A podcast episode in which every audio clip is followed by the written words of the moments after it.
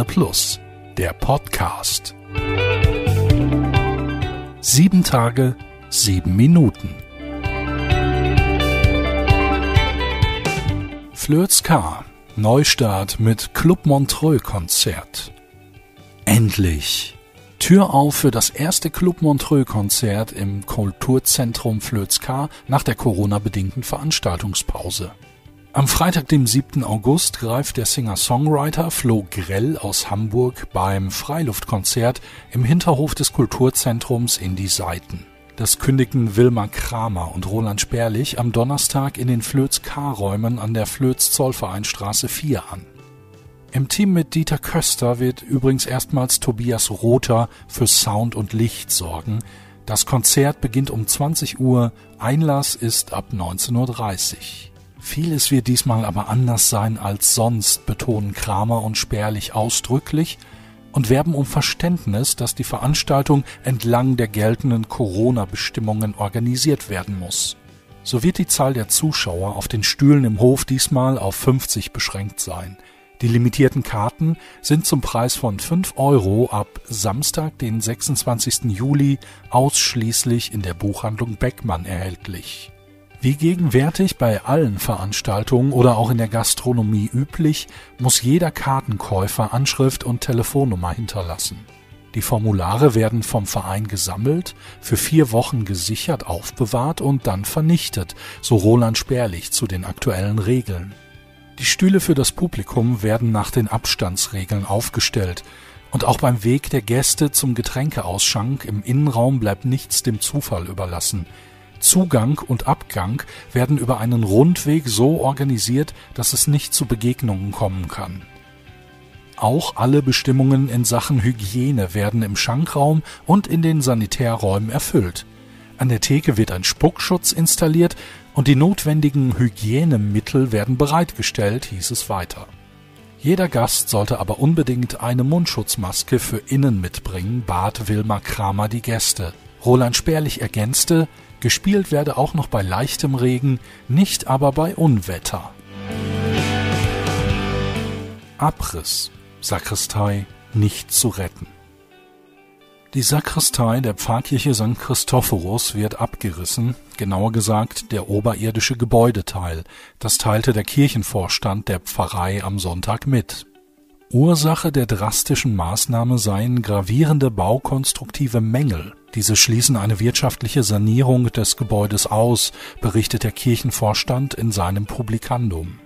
So hatte die Undichtigkeit der Hülle bei Regen stets zu Pfützenbildung im Innern geführt. Im Auftrag des Kirchenvorstands hatte das Architekturbüro Hülsmann GmbH aus Münster zunächst die Schadensfeststellung, Ursächlichkeit und Kostenermittlung vorgenommen.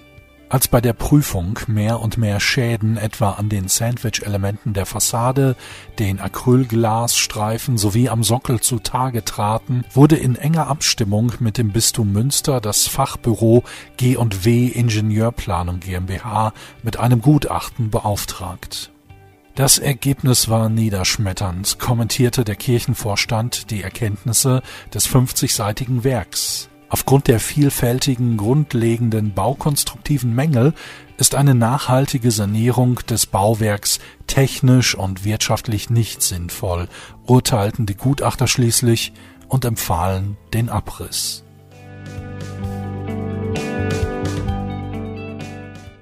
Kurz notiert. Bei Verkehrskontrollen in Dortmund spielte eine Wernerin die unrühmliche Hauptrolle.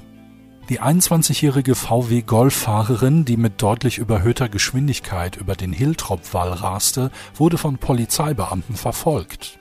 Diese dokumentierten eine Geschwindigkeit von bis zu 100 km/h. Dass es zu keinem Verkehrsunfall kam, ist dem umsichtigen Handeln einiger Fußgänger zu verdanken, denn an einer Fußgängerfurt kam es zu einer gefährlichen Situation.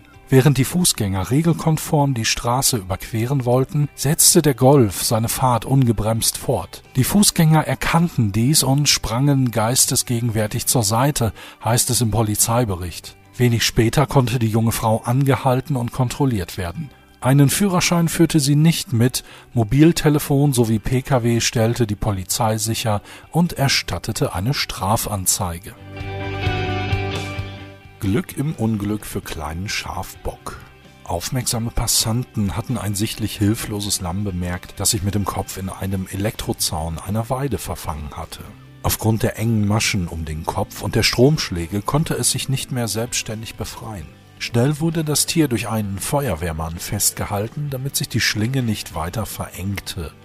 Parallel wurde versucht, mit der kurzfristig hinzugekommenen Eigentümerin den Strom vom Weidezaun zu nehmen. Noch bevor der Strom abgeschaltet wurde, konnte der kleine Schafbock aus seiner misslichen Lage befreit werden. Der durchwachsene Sommer spielt den heimischen Landwirten in die Karten. Im Gegensatz zu den vergangenen beiden Jahren, als große Dürre herrschte, müssen sie 2020 nicht um die Ernte bangen. Wir können mit den Erträgen gut leben, bestätigt Robert Schulze-Kalthoff, Vorsitzender des Landwirtschaftlichen Ortsvereins, auf Anfrage von Werne Plus. Aktuell nagt der Abrissbagger am verlassenen Schulhaus der Wiehagenschule und schafft an der Horsterstraße Platz für neuen Wohnraum. Dort, wo in über 100 Jahren Generationen von Schulkindern ABC und Einmaleins gepaukt haben, realisiert die Wohnungsbaugenossenschaft Lünen WBG jetzt ein modernes Wohnprojekt. Im Kastanienquartier entstehen zwei Mietshäuser mit 28 Wohneinheiten unterschiedlichen Zuschnitts. Bei der Hälfte der Wohnungen wird es sich um geförderten Wohnraum handeln, schildert Ralf Bülte, Dezernent Planen und Bauen. Mehr dazu und was die Stadt mit dem Grundstück der ehemaligen Wienbrede-Schule plant, lesen Sie auf Werne Plus.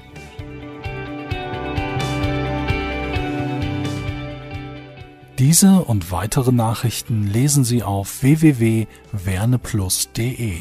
Ich bin Magnus See. Kommen Sie gut durch die Woche.